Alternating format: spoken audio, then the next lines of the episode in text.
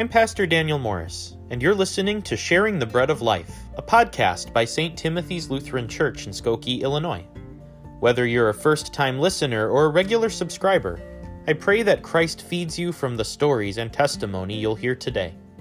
We do not live by bread alone, but by every word that comes from the mouth of God. May the Lord fill you with every good thing, and may you have enough left over to share.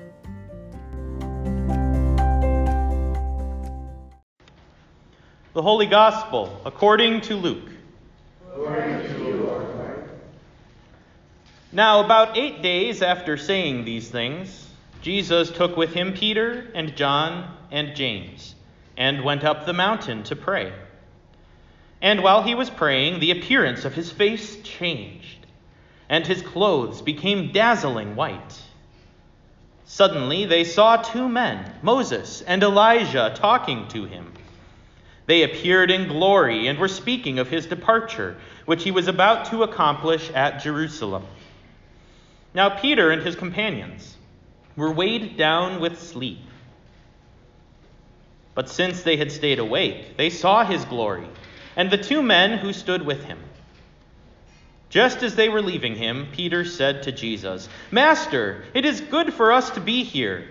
Let us make three dwellings one for you, one for Moses, and one for Elijah. Not knowing what he said.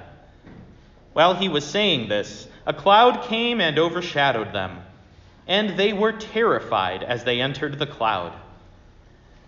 Then from the cloud came a voice that said, This is my Son, my chosen. Listen to him. When the voice had spoken, Jesus was found alone. And they kept silent, and in those days told no one any of the things they had seen. The Gospel of the Lord. Praise to you, O Christ.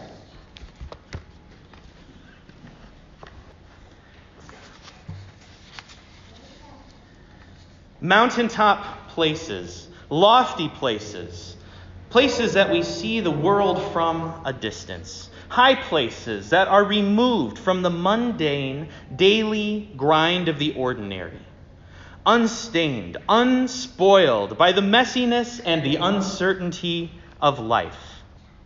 Things make sense in the high places of the world. Love, suffering, wrong and right, all viewed from a comfortable distance with mild curiosity at best and passionless disinterest at worst and God, who handed the law to Moses on the heights of Sinai, whose presence resided in the Holy of Holies on the Temple Mount, and who spoke from a cloud on the Mount of Transfiguration, seems to gaze down on a world full of sinners, calling us to put on our climbing gear and head back up the mountain from which we have fallen. With great ease, Jesus ascended the mountain to pray while Peter, John, and James lagged behind. The grueling pace of his preaching tour must have finally caught up with them, because they were weighed down with sleep. As they watched through weary eyes, the appearance of Jesus' face suddenly changed on the mountaintop. His eyes, which beheld the depths of your soul, suddenly took on a different form. His nose, which smelled the sweet perfume that a sinful woman poured over his feet. The ears that heard the cries of sinners and demons. The mouth that proclaimed good news. Nothing looked the same. Even his clothes became such an intense white that they could only be compared with lightning. Yet somehow it was Jesus. Somehow, Peter and his companions recognized him, even though his face and his form were so completely different from the form that they were used to seeing every day. I believe that there's only one explanation for what Peter and his companions saw in the clear air of the mountaintop. They saw a vision of the resurrected Christ in all of his post Easter glory we can hardly blame Peter for wanting to make camp that day. He knew what lay ahead on the road to Jerusalem. Jesus himself had predicted his suffering, rejection, death, and resurrection only eight days earlier. If there was another road to glory that could avoid the cross, Peter wanted to find it. It's obvious that he had not yet awoken to Jesus' true nature and purpose. He wanted all of the comfort and the joy of the resurrection without any of the pain or humiliation of the cross.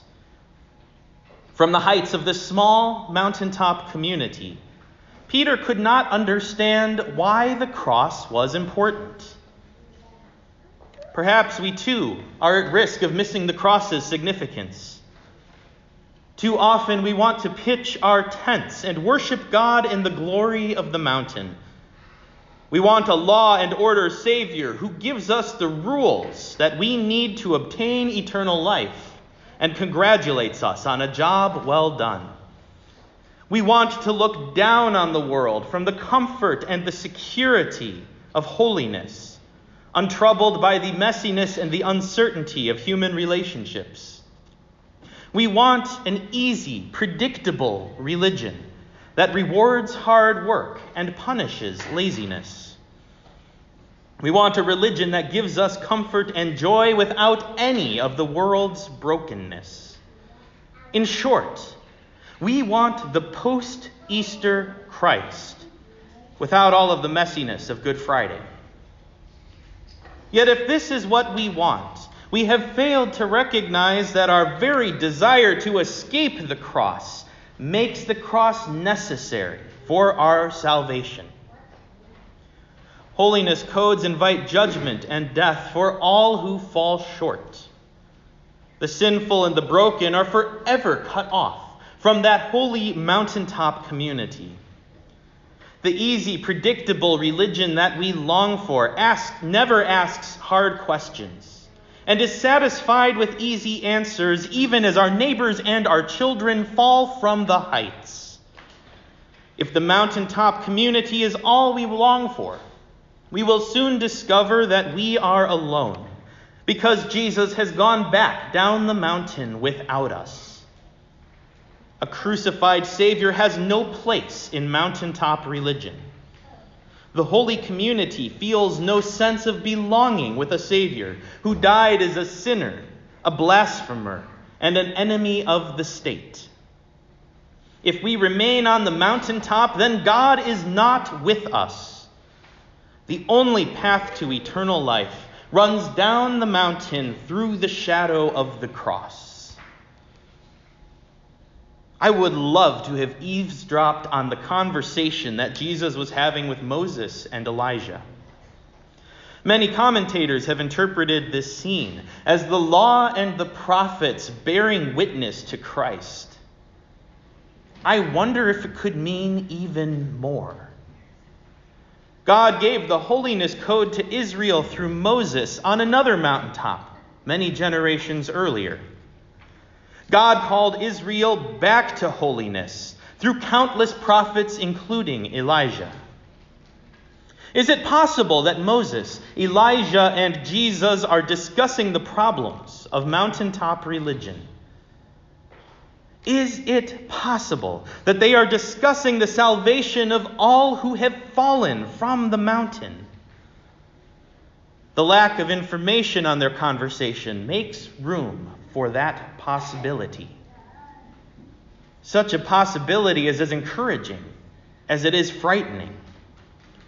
Jesus' mission means nothing short of the complete remaking of the holy mountaintop community on the plains below. Holiness codes would no longer be the standard by which the community lives or dies. Instead, the community's life would flow from the cross. God would suffer the fate of those who fall from holy heights through the passion of the Messiah. In rising again, God would reincorporate all who were previously cut off from God and from life among God's people. Holy living would no longer be defined by the narrow mountain peaks of custom and law.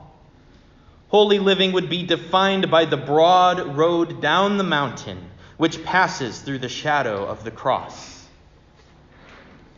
Such a road can only be walked in mercy and love. Without mercy and love, the road is lonely and cruel. The people that you meet on this road are unlike the people that live on top of the mountain. They aren't the wealthy and the law abiding, the certain and the self assured. They are the poor and the wounded, those who have been injured by holiness, and those who would draw stares on the mountaintop.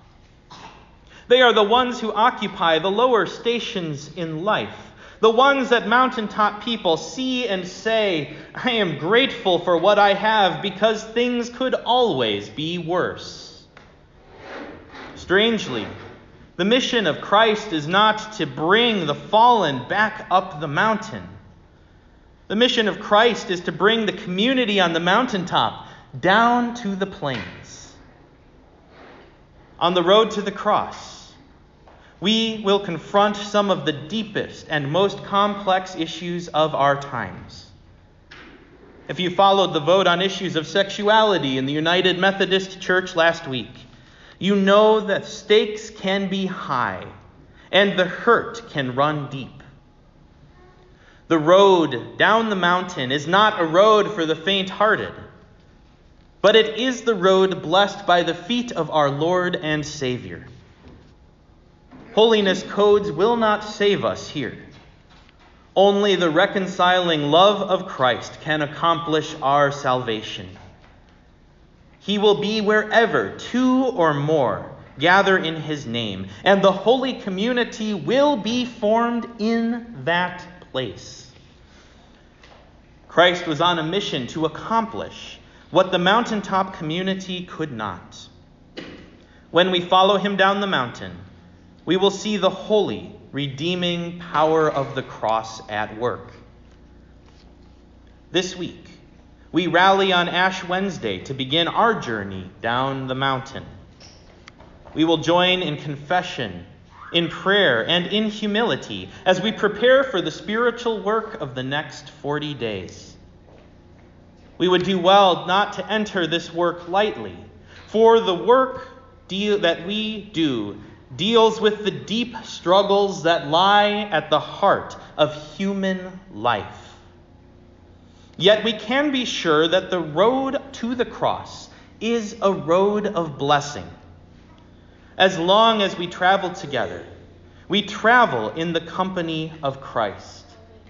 Wherever Christ is, there the holy community is also. With God's grace accompanying us, and God's love supporting us, we will pass through the shadow of the cross, assured of the resurrection to eternal life.